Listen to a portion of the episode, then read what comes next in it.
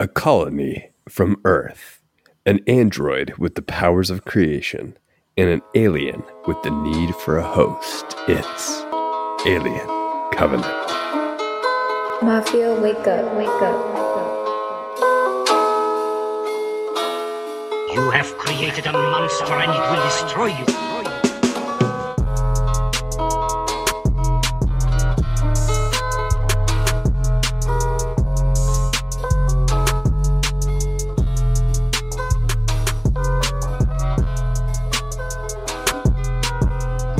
So, who is your favorite actor? Michael Fassbender or Michael Fassbender? Um, I'm really gonna have to go with Michael Fassbender on this one. That's a shame. I was I, I personally wanted to go with Michael Fassbender. Yeah. Well, no. Like the the reality is, man, is Michael Fassbender. He his performance is just out of this world. I, and so, like, I, I couldn't go with anybody but Michael Fassbender. It's dude. It, well, honestly, this is one of those performances you see and you go, "What a phenomenal actor!" like, absolutely incredible. Like, it's one of those reminders, and it's like in, in this you know genre film, Uh-huh. and it's just like, huh. I feel like I haven't seen him do anything in a long time. Mm, Like, what happened to Michael Mhm. Fassbender? Like, Mhm. such an outstanding talent. And the only movie he's done since was a movie called The Snowman, which I'm sure is wonderful, hmm. and X Men Dark Phoenix, which was, I mean, honestly, they probably wouldn't have even. It was it was so bad the studio didn't want to release it until they were sold, and Disney just forced it out. those are the only movies he's done since. Yes. Those are That's the only two dude. movies to come out since. That is interesting. And then he's he's got a movie that's been completed filming, comes out in 2023. The next goal wins. Interesting. Mhm. He's in a movie Kung Fury 2, which was like almost a meme movie before memes were even big. It's on Mhm. Netflix. I, I do recommend people who like 80s stuff watch it because it's kind of wild. I think it'll probably be pretty good, actually. Uh, and then he's in a movie called The Killer, and he's going to be in a remake of The Wild Bunch. Why are they remaking? Why are they remaking Wild Bunch? I used to have a screenwriting professor that absolutely loved The Wild Bunch. I love that movie. It's pretty good. It was pretty good. Hmm. Um, but yeah, he hasn't done anything since. Isn't that like Yeah, it's full of wild. Yeah. Yeah. Well, welcome back to the Monsters vs. Men podcast. Not necessarily the Michael Fassbender podcast, though we could be. We are the bargain basement of the monster podcasting airways, where two friends try to stay alive and stay connected by chatting about weekly monster movies. This week, as we try to stay alive, we're discussing Alien Covenant. Alex with me today is uh, a not so deformed creation, Alex. joined by the perfect Michael Fassbender putting his career on hold for Alien 3, Eric. I'm sorry. Uh, Alien 3 Hey. 2, I yeah, guess it right. would be. Yeah. Uh, yeah, squared. Like, you probably have to put the three and then the two up at the top. yeah, yeah. Something like that. Uh, no, look, any comparison to, to Michael Fassbender, and I'm I am honored. exactly. Exactly. That's Hey, why I uh, did it. A quick um, email that we got here, Alex, from my cousin Brian. Uh, Oh, he, he said this. So he had a comment about something from a couple weeks ago, and so I wanted to read it to you before we jump into Alien Covenant. He says, "I've been meaning to write this email for a couple of weeks. Ever since I heard Alex and you professing your love of Bill Paxton on the Alien and Predator 2 episodes. a long time ago, I purchased an Alien versus Predator versus the Terminator comic book. I can remember thinking back then that if someone made this comic into a movie, then the guy they had to have in it was Mr. Bill Paxton. Oh. He starred in one movie from each franchise. Yep. He was the punk leader from The Terminator, Private Hudson from Aliens, Jerry Lambert from Predator 2. Just food for thought. Yep, and he got killed by each of the big of the big things in all of them. Oh, that is awesome. That is awesome. Uh, it's pretty good. It is. I didn't It's even know this thing existed. Yeah, That's pretty cool. dude. There, there's so many comic book crossover things. I mean, there's a Godzilla Power Rangers comic. I think it's out right now. And then there's, I mean, there's so Oh, many yeah. crossovers that are just ridiculous. Like Batman's hunted aliens before. Uh, I think he hunted Predator too, or he That's fought with kind of Predator. cool. Predator and Batman. That's kind of neat. Predators, inter- Predator and Alien have intersected intersected with Judge Dredd on numerous occasions. like it's just it, comics are a wild place, man. Anything goes, which is why I would like the sequel to this movie if it never comes out to be in a comic or a book. I would read it. I would actually Oh, yeah. read. Yeah. well, let's get into our film introduction, Alex, uh, because I think we'll have some things to say about Alien Covenant. Yes, for sure. Ridley Scott returns with a direct sequel to the film we reviewed last week, Prometheus. In many ways, Alien Covenant picks up where Prometheus left off, but the tone of Covenant is decidedly different, even if we have more survivors. My question to you, Alex, is Does Alien Covenant strike the right balance between action, lore, characters, and tone? Or does this blend of attributes take you out of the zone? Mm. You know, with as divisive as Prometheus is, Covenant is even more divisive for a lot of people. Uh, yes, it does bring the alien in, but people seem to be really mad about the, the prequel duology so far. Uh-huh. But I think the I think that Covenant strikes a really great balance between all of those aspects: lore, characters, tone, action. We do have a few extraneous characters for sure. We've got two, you know, we got this little love scene in a shower at the end of this movie that's totally out of place. Yeah, it's so weird. Uh, but that is literally 30 seconds of an otherwise interest, very interesting and pretty dense movie. You know, overall, I think the movie manages itself in a really thoughtful way. If Prometheus is a movie that, despite everything that happens, still Mhm. ends with hope, hmm this is a movie that is filled with despair. Oh, yeah. It's not just like the death and violence that's happening here. Mm. It's the film coloring, the gray skies, the hyper violent nature of everything that happens here. Couple that with some pretty great character work. And I think you have a memorable standout here Mm. for very, very different reasons than Prometheus, which we were both high on last week. Yeah, I, I think I talked about this last week, or you mentioned it that I had logged this movie in Letterboxd, but I could not remember it. And the reality is, Alex, rewatching this movie, there's about two scenes that I remembered, and none of them revealed anything to me about the nature or plot of this movie. Oh, So this is basically a first watch. so what um, were the two scenes? Well, You'll tell me later. I'll, t- I'll tell you in a second.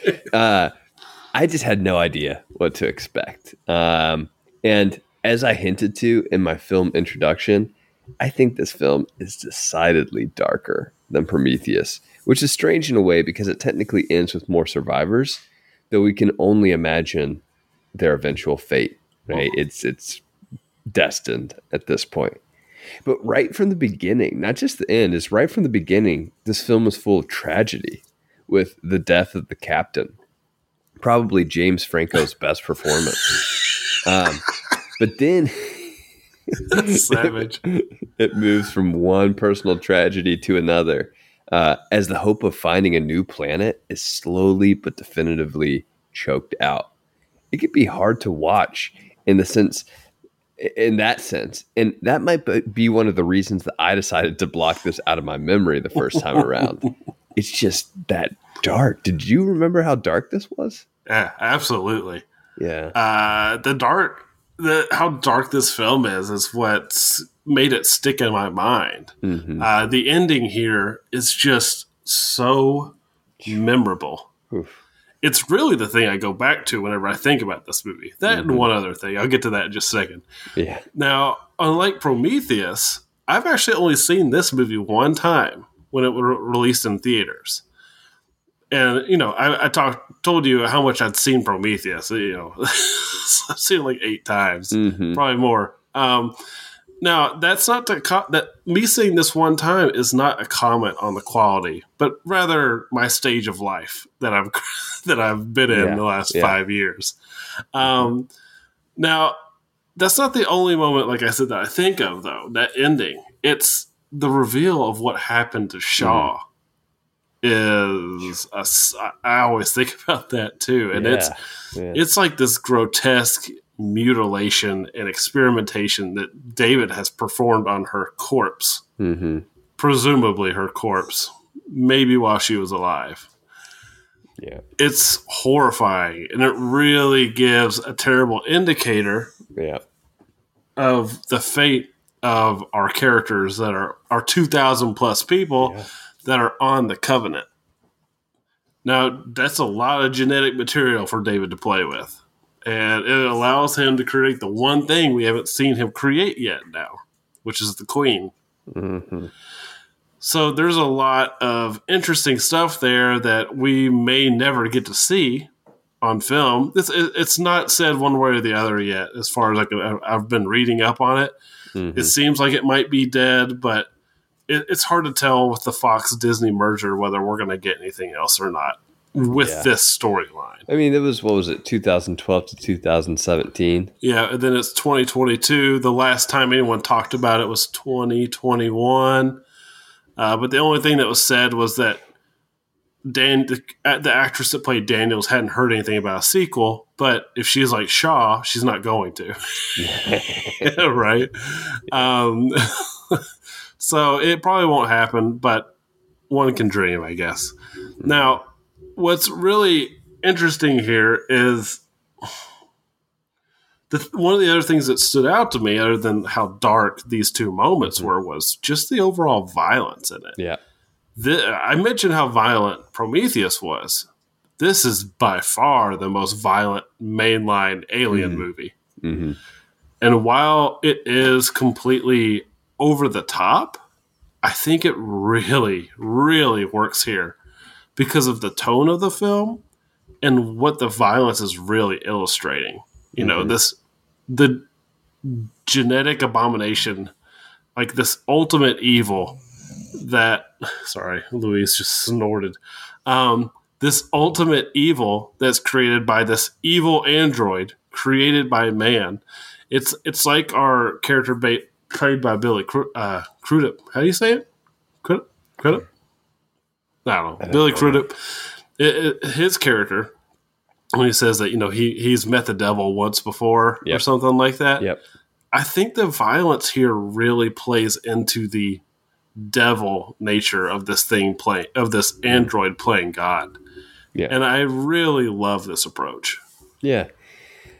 So one of my first observations about this film this time around was the ensemble cast. It, th- that cast list can't quite compare to the amazing cast list of Prometheus. I, I think they probably had to spend all their money on uh, the Fassbender this time around. That isn't to say that the acting is bad here. Not They had to pay they, had to pay him twice, Eric. Yeah, they had to pay him multiple times. Exactly.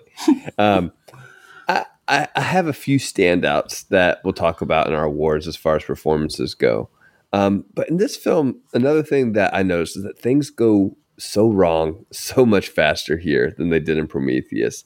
It's definitely a faster paced film overall.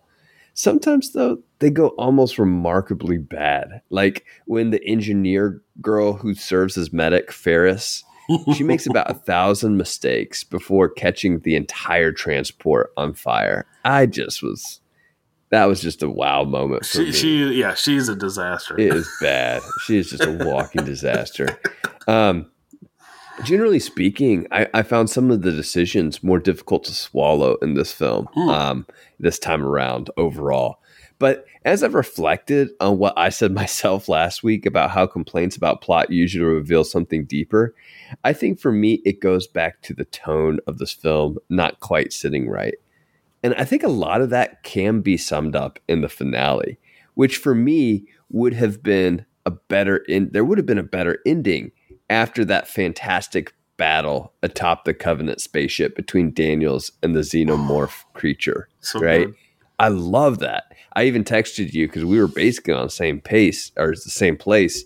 I was like, that was a awesome climax. And it was. It was a proper climax right there. And it's not to say that nothing interesting happens after that. There is. I really like the door closing sequence and how that mirrors Alien 3, for example, and does what it does well what Alien 3 tried to do. Yes, Um, yes, you're right. You're right. but- but I didn't even think overall- about that. there, there's several things actually, Alex, that I'm like, oh man, this is this pulls on like you have the big claw, you know, that grabs Mhm. the xenomorph. That reminded me of aliens, right? Oh. Um, there's just different pieces that reminded me of other alien films in this one. But but overall, I don't think we needed that sequence, that the final, final sequence. And the ending that we got. It's just too dark and too hopeless. That's not to say I think everything has to be sunshine and roses, right? I hmm. still think the ending can be ambiguous and leave us questioning.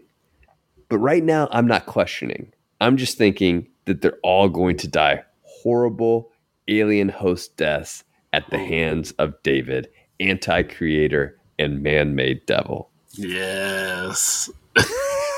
You're not supposed to be excited about that, Alex. Yeah, it, it, I mean, it is dark and it, it sticks with you uh, Yeah. for sure. I mean, Or you're like me and you literally block it out of your mind because it's just too dark. yeah, it, it, it's that devil that you speak of that, like I said, it makes that violence here actually interesting because it does feel like they're in hell.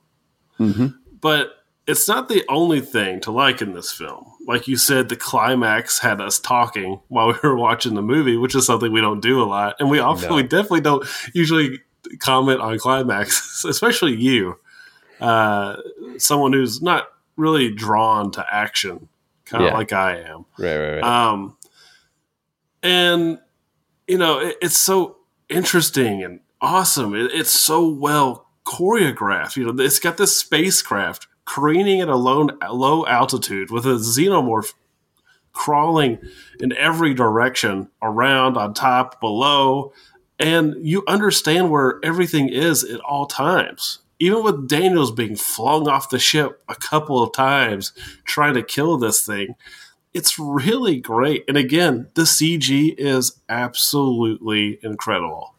Mm. like we have left 2017 CGI in the past because things don't look as good as they used to for some reason.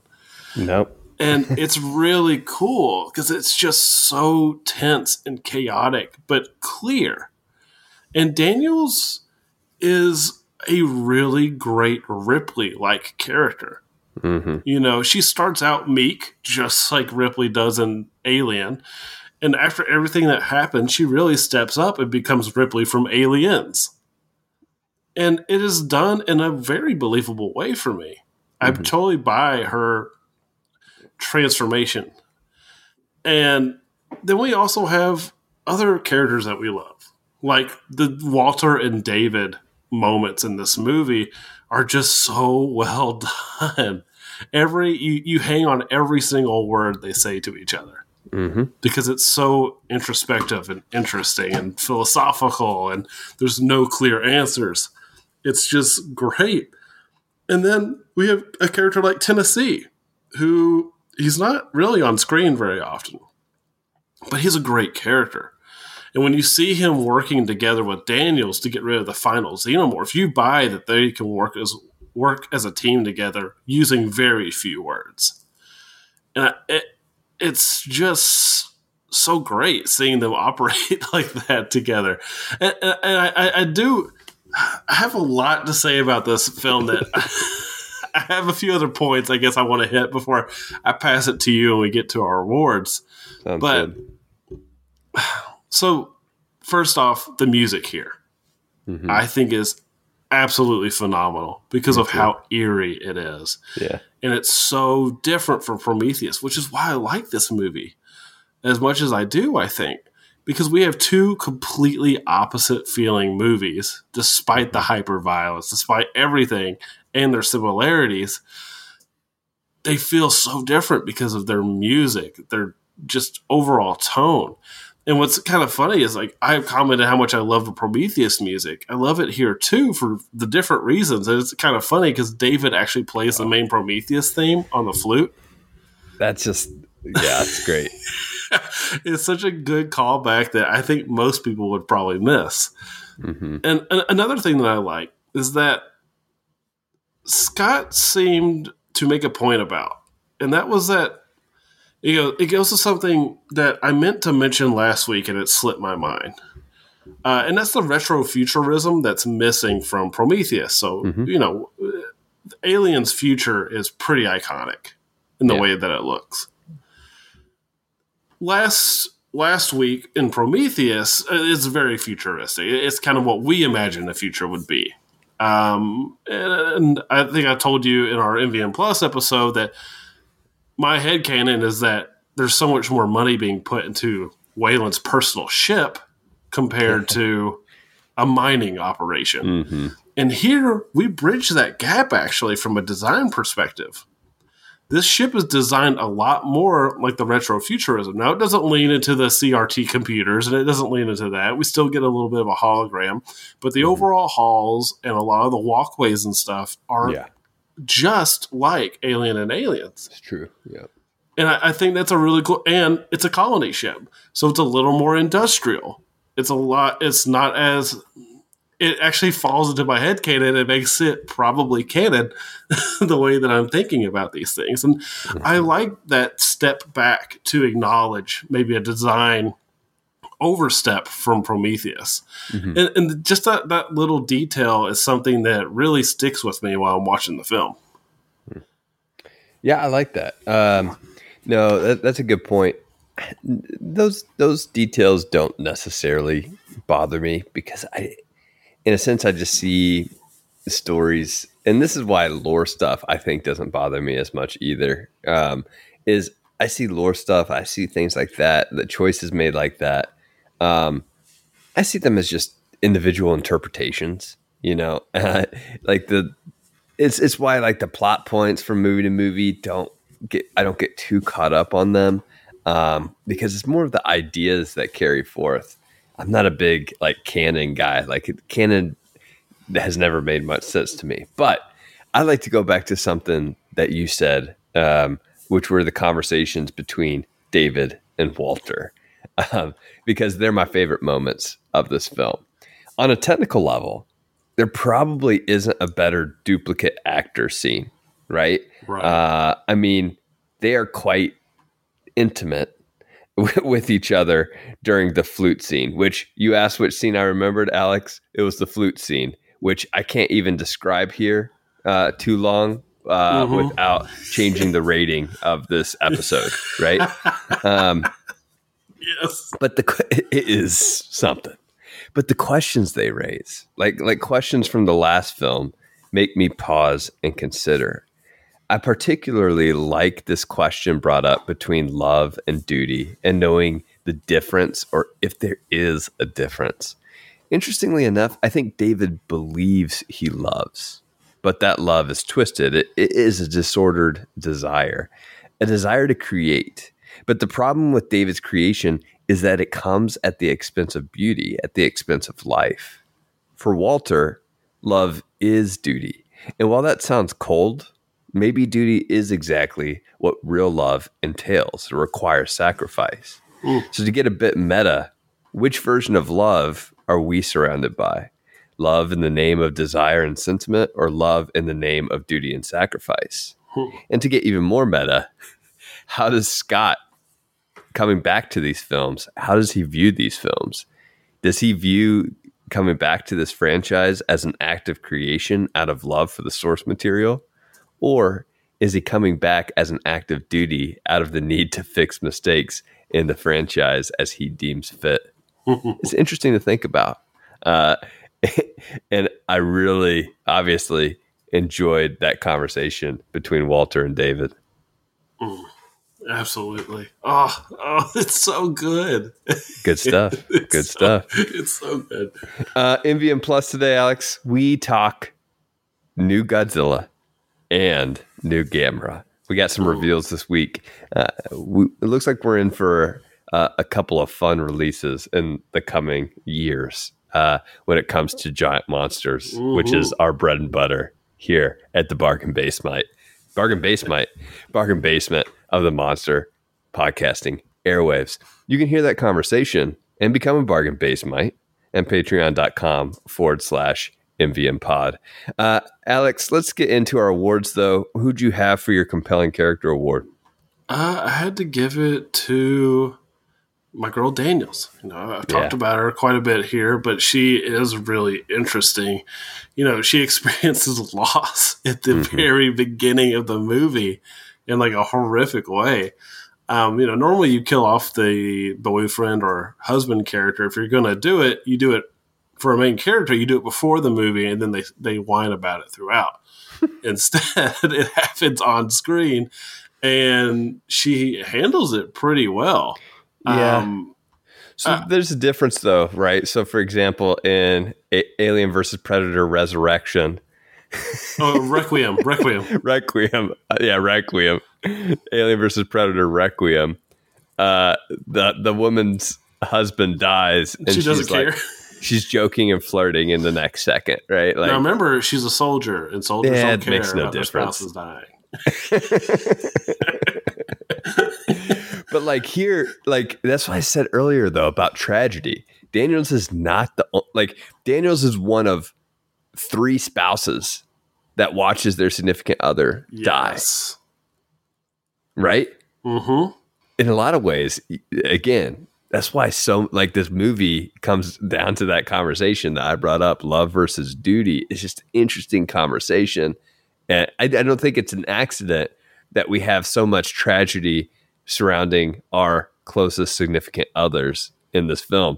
It's no, it's not even no, it's more than three. It's uh, Yeah, it's, more than it's three. more. It's it's there's there's uh, a there's three significant right, ones, right? There's It's- three significant ones, but yeah, it just it goes further than that, right? It's all about that. It's wow, yeah, it keeps going. yeah, and, and what I like about the film is it uses these tragedies to build our relationship with their surviving spouses. Uh, Mm-hmm. mo- mo- especially like Oram for sure, like Billy Crudup- Crudup's Yeah. Oram. Yeah. We, we see that relationship between him and Daniels grow uh, Mm-hmm. after his wife dies. But then I think that's why I like Tennessee so much is the way Daniels and Tennessee treat each other about what's happened and mm-hmm. kind of the unspoken words between them like they you know she she hugs him and all that stuff and tells him privately what happens. And i think it really builds the relationship and really amps up your want for them to survive at the end when they're mm-hmm. together. And so I, I- think these things really help. And Dan, daniels is you know she's a strong character. She seems really meek and mm-hmm. quiet at the beginning like i said and I don't know if it's as much of a transformation or maybe more. I mean, she's definitely stepping up when she's fighting the Xeno on the ship, right? Yeah, Um, in in what in what you and me are calling the true climax, right? um, Not the epilogue, no, which which I I like the epilogue to be clear. Mhm. I, I do really like it, but there is a true climax, and that's that battle So on the planet. And I uh, that might just be you know her normal take care of business self. We don't know, Mm-hmm. but it does feel believable that she be, Yeah. grows into that. hmm what Um, about you? Okay, so for me, it, it could have went with David, but I just would have. I, I don't think my soul could have handled it because, whereas I argued that David last week, I don't think you can necessarily argue that he is a bad guy, right? Um, here it becomes a here? much harder to argue that he's not a bad guy, right? Mm-hmm. Like before he was following orders and was less in control, it felt like. Here he's in control and he's still making these decisions. Um, so I go with Walter actually, and uh, I just think Walter is a compelling character for multiple reasons. But I will I will just note that I wish we knew what happened to Walter because the way that this film ends, we don't know what happened to Walter. It, um, it- we can assume- We can I- assume. all- mm, yeah. You, what do you assume?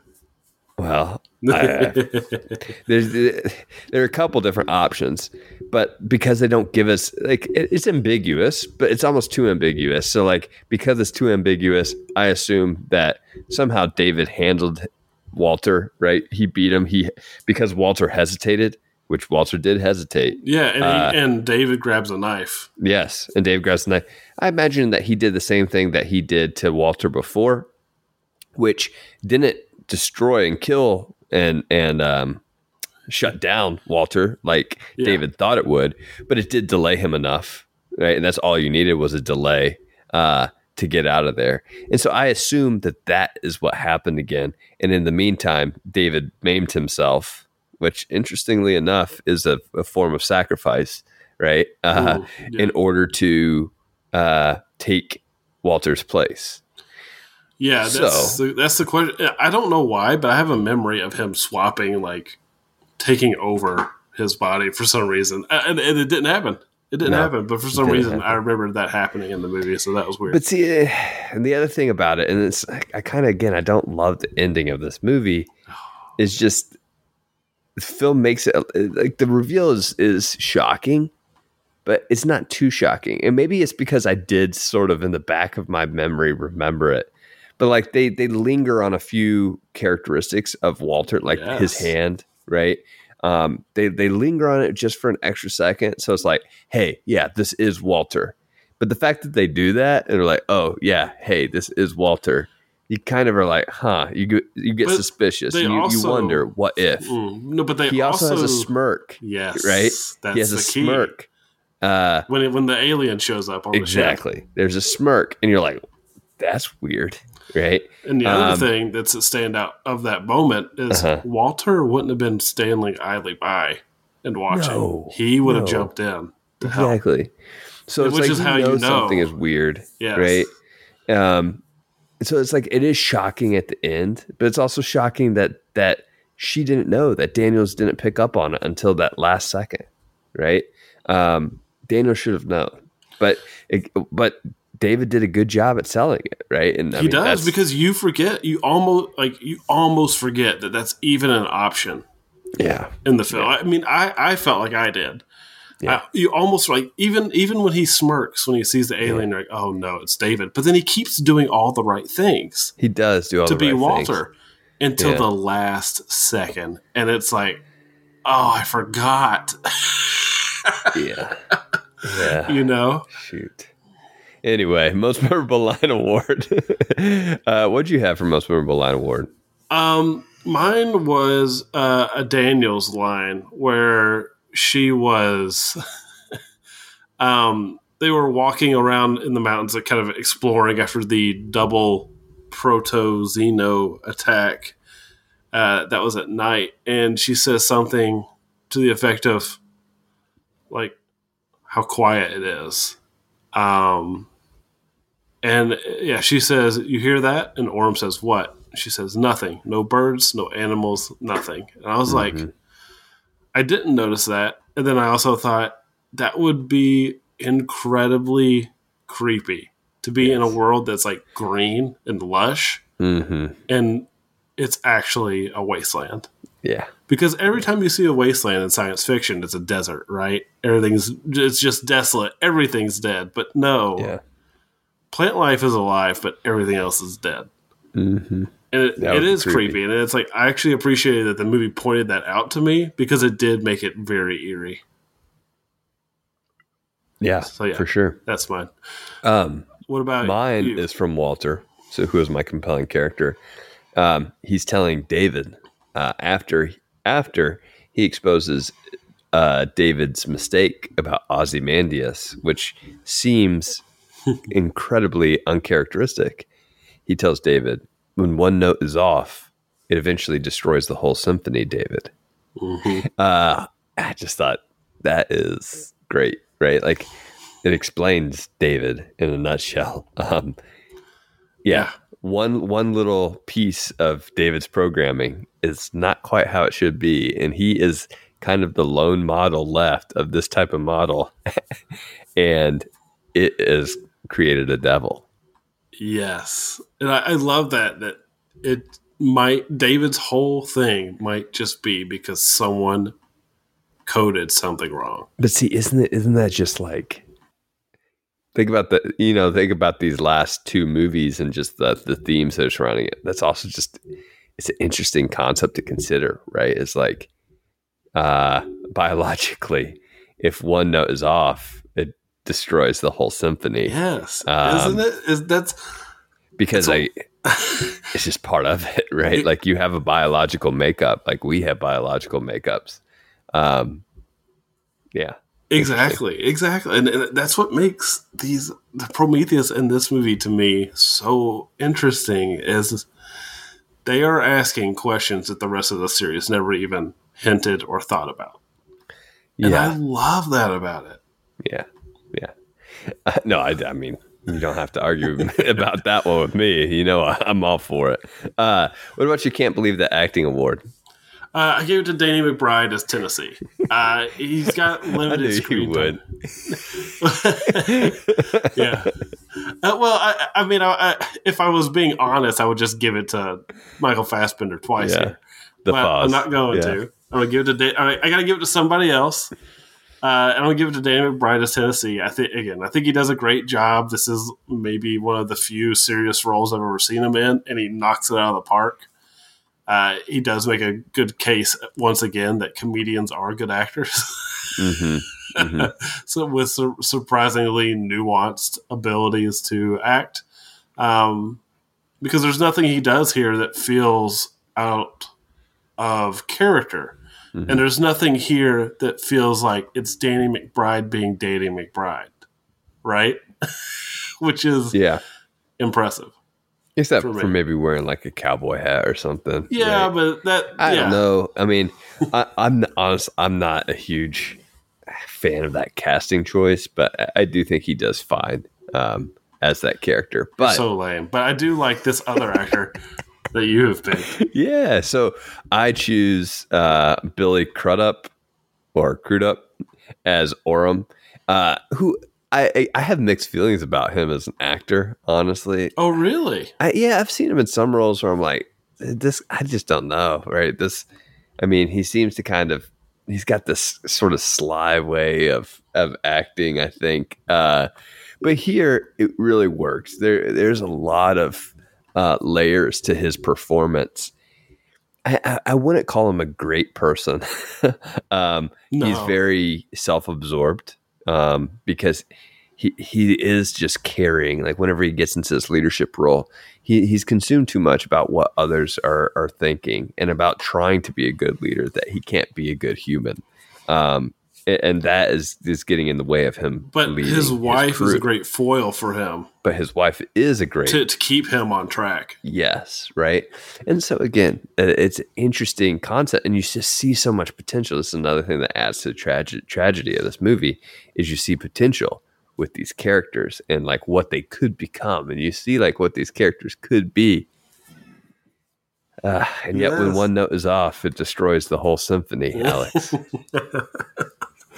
Exactly. uh, oh, that's a good shot award. What'd you have? Uh, I had the burning ship after she after the the the girl with the worst luck. Um, after she blows up the Faris. ship. Yeah, Faris. No, it's not luck. That's No, she's just- that is no biological hey, hey, hey! When every note is off, it destroys the whole symphony. that, that is that that in a nutshell. Yes. She is that note. Yeah, she is. She's all the notes. Um, but when when that thing is on fire, it's like, oh, that's horrifying that both those characters died, and then she walks out, and you're like, oh, this is terrible. but it's like so. It's it's like so devastating, just It like is. so much of the rest of the movie Oh, and it's it's great. I mean, It is. ho- honestly, yeah. There's so. There, this film is actually a really beautiful. There's a lot of cool setup shots for the um oh the necropolis Oh, yeah. actually that are actually like really great shots. Yes. Yeah. Like when you have all the bodies and they're walking on that path that Mhm. David has created by Yep. moving dead bodies, Yep. And they're walking on that path to the necropolis. It that's actually like a really great shot. hmm for sure. What about you? Uh, mine is probably the the drop of the bioweapons Ooh. on the engineers. Dude. Again, just devastating.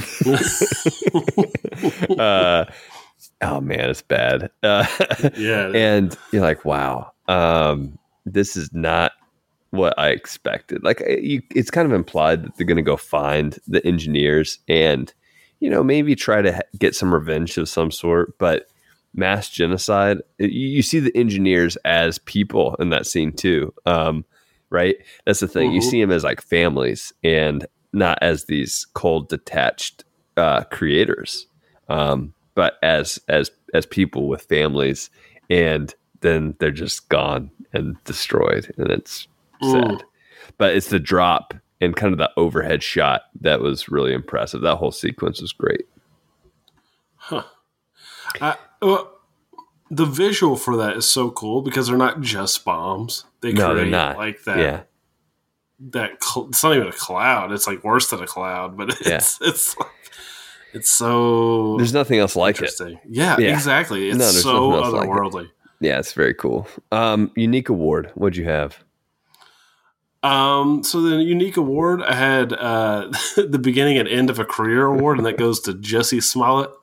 Um, this was his like first and last movie. Like he, he had a role in another movie the same year, but after that, he was done for. It was funny to see him in something. This is the first time I've ever seen him in a movie yeah, or in anything. Honestly, I've never seen him as an actor do anything, and he does fine. But he's one of the two characters that really are not developed at all, yeah. and they get the axe and like an unnecessary. Like honestly, you could have cut them and have been fine. Yeah, and that again, that that also lent itself for me. It was like that was that was just unnecessary. Like that part of the ending of the epilogue that we're calling it now. yeah, It's just un, it's just Oh, unnecessary. Um, you didn't even need to do that, right? Like, I don't know. It's weird. yeah. But- it was more of a case of. You can't have Tennessee have a ship that big by himself, and so Right. you had to have two characters, and then you need Yeah. to kill them off. Exactly. and there it is. It's all it is. It's all Yeah, it is. it It's is. like but it just feels like a slasher movie, but I'm like, I haven't we haven't this is weird. Anyway, my unique award was uh the We Needed More award, and that was Carmen Ejogo as Karine, which was Oram's uh wife that you mentioned Ooh. as the foil to Oram, Alex Yes. she was great uh, as an actress, right?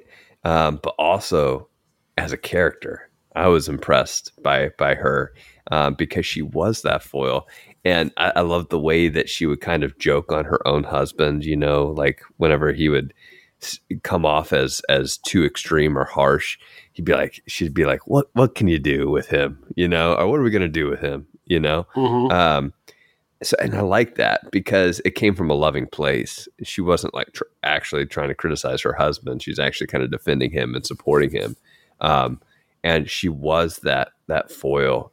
Um, and honestly, her end was so tragic because again, I keep coming back to this word tragedy. But she Mhm. she is trying her best to help this character Yeah. right she she is the one that's like facing the fears and the idiot Faris who we keep coming back to kills her Yeah. kills her She does. right kills her um when when she, all she has been trying to do is is save this character and, and help this character to the best of her ability even though she is completely untrained in how to do it and the other character is um Mm. not cool not cool Dude, yeah. Oh. Hey, but it's like the first character that's act- well, no, second character that's actually done containment. Tried yes to, but then also ruins it by Yeah. opening the. Like, she just, Oh. but, and it also No, didn't no, matter no. because it still gets through the window. So it didn't really matter either way. exactly exactly um it's funny. I was gonna say uh, real quick. We had a couple Patreon comments, Alex, that I want to say before we get into our final Oh, I'm glad you reached out because I, I I forgot to again. It's all good. I asked about Prometheus and Alien Covenant. I'm so we did it glad. I thought week. about it all day, and then right before we recorded, I was like, I forgot again. It's all good. We got this from Ken. Prometheus was okay. I thought it was a little slow, but it's been a while since I've watched it. I actually liked Alien Covenant quite a bit, and the twist at the end was cool. I would rank this at number three in the Alien series. Good man, Kim. Yeah. Good man. Terry um, was it, it- honest. He was initially disappointed in Prometheus because of how Ridley Scott had said um, it had nothing to do with Alien. Uh, but then there were alien connections throughout, and he's like, "This is not what I thought." Right? He was excited for a new franchise. Yeah. Um, huh. but he's he's also willing to give it another shot this time around. And as for Alien Covenant, he says, I'm less optimistic. I remember not liking it a whole lot besides Michael Fassbender stuff. Word. I, I'm hoping it will be better this time around, though. Yeah, I think it will be. I think it will be. You probably like me and just blocked a lot of it out because it was so dark. uh, Chris Clavero said, fun fact, he didn't know uh, Prometheus was an alien movie when he went to watch it for the first time. So the alien at the end blew his mind. Um, other opinions, other than not running at an angle to avoid a gigantic donut ship, that movie is pretty perfect. Oh, oh our, our patrons have taste. Let's just go ahead and say No, it. they do. No, they do. Um, and then lastly, Faye says, not a fan personally. Boo. Prometheus. I spoke too soon. Prometheus is overly convoluted with some really dumb character choices, and Covenant stuff with the Xenos origin ruins a lot of the mystique, in my opinion. So there you have it. That, that's what our I- patrons think. I totally understand her thoughts on the mystique, Mm, but I don't personally mind it. yeah, I don't either. I actually kind of like it Mhm. um, because of the way it is handled. Because it is so uh, actually so much. The origins of it are so much worse in terms of not not like bad quality wise, but it's so much darker than I would have ever imagined. Mm, the origins of it is, and I think Mhm. it works for me because of that. Um, but I totally get that. You know, the- there the mystique of the alien, especially as we started this series, was so interesting, right? hmm And so I, I, I get that. I get that. Uh, the, all these are all great inputs.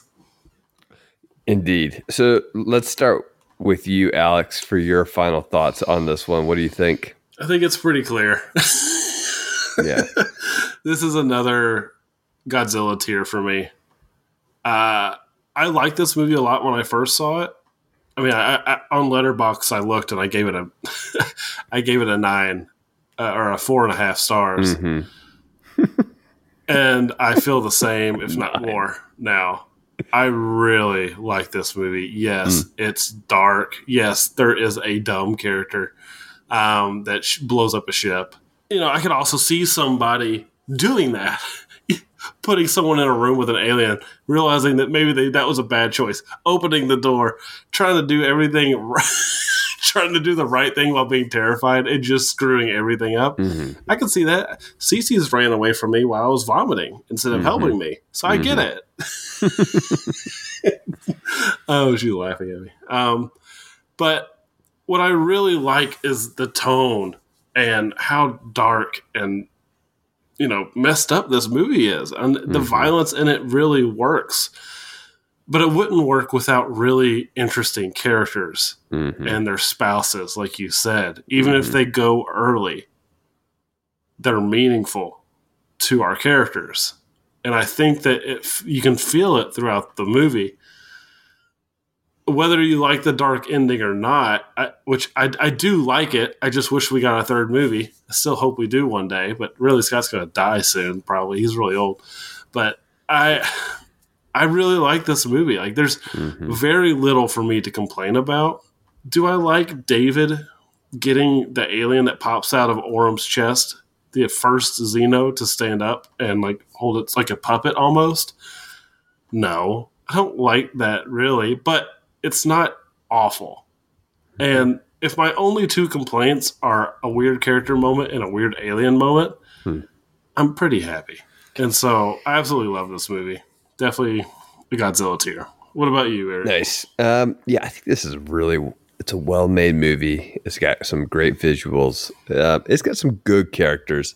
I would say I I, I wouldn't call the characters great, um, except for David and Walter. What about. Daniels? You just think she's a good? I think Daniels is good. Okay. Um, I think she disappears for um, a good portion of this film, uh, and then kind of comes back as the main character, not unlike Alien, to be honest. But Exactly. um, and, and so I appreciate her in her role, uh, which which I like. Um, I think the ideas are great, as we've talked about, and I think some of the things that are going on in this movie, even just a little bit under the surface, are are fantastic.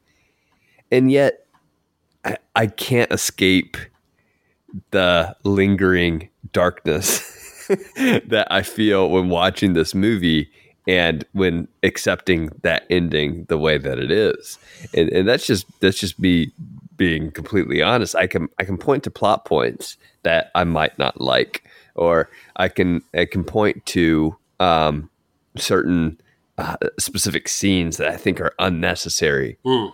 But at the end of the day, for me, I think it comes down to my own personal. uh, That that's honestly a little too dark for me. Um, even even someone who can accept a lot of of dark movies, it's just there's, and it's almost goes back to the idea that that David and and Walter talk about that I have mentioned already. Um, about creation and what creation is for and what creation comes from. Prometheus is a movie that is about creation, but it has that that moment of of hope and beauty at the end. Here, there is no hope, and and uh, all beauty is essentially vanquished. And, and so, without a third movie, if this is where it ends up, and I could change my tune, right? If we ended up with a third movie, and it's not the third movie is going to end well, we we kind of know where it's going to lead, right? Yeah. That doesn't mean though that it has to be it has to leave us as an audience in despair. Same thing with this movie, right? It doesn't have to leave us um, feeling that despair, and yet it does. At least, at least for me. Um, and I don't know if that's where I want any movie to end. Um, honestly, especially not like a movie that I want to have some fun with. and not like something that I'm gonna um, analyze to the end of my days. So, so this is a well-made movie, but I, I can't give it a Godzilla tier rating because of that. So it's going to be a uh, Gamera tier film and a higher Gamera tier, to be honest, but right. a I'll let it Gamera slide. tier nonetheless. uh, no, I, I, I like that, and I, I like that. You know, part of it is your acknowledgement that you just don't like. You know, I just don't like that. I It's just don't like the end. It's I just don't like it. Um, next week, Alex, we watch The Predator when it adds an article. Um, uh, will it feel cathartical or will we want to shrink into a particle? No, yeah, it's more of a fart particle. I'm not even rhyming for this movie. I'm mad. You're already mad. Uh, all right, man. yeah, oh, oh, oh! I, I hear the next predator has predator dogs. Will it stink like a smelly smog, or will it There just no be or. another studio cog? There you go. There There, you go. go. As always, thank you for listening to Monsters vs. Men. You can leave us feedback on this episode at mvmpod.com or email us at mvmpod at gmail.com. You can also follow us and message us on Twitter and Instagram at mvm underscore pod. Become a bargain basemite at patreon.com forward slash mvmpod and receive weekly bonus content, including special reviews, interviews, and host chats. And if you can't join at this time, a review or a share always helps. Monsters vs. Men is produced by Alex Cornett. Executive producers are Kevin Alexander, Faye Basier, Christopher Clavero, John Freeman, and Michael Herndon. Special thanks to our wives, Rock Band for PlayStation 3, which formed Cell Block B, Louis Loops, Senior Honda, Drew the Collector, Instagram Connector, and you, the listener, as always, for listening. Until next time, don't Go into space with a woman named Faris. and try, Try to, to stay, stay alive. Mafia, wake up, wake up. You have created a monster and it will destroy you.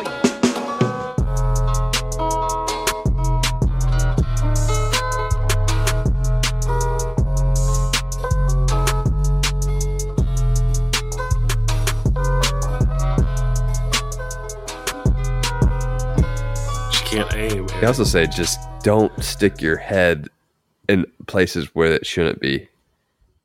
I'm talking Wait. to you, Oram. Oh yeah, that was yeah. Should have done it. Should have done it.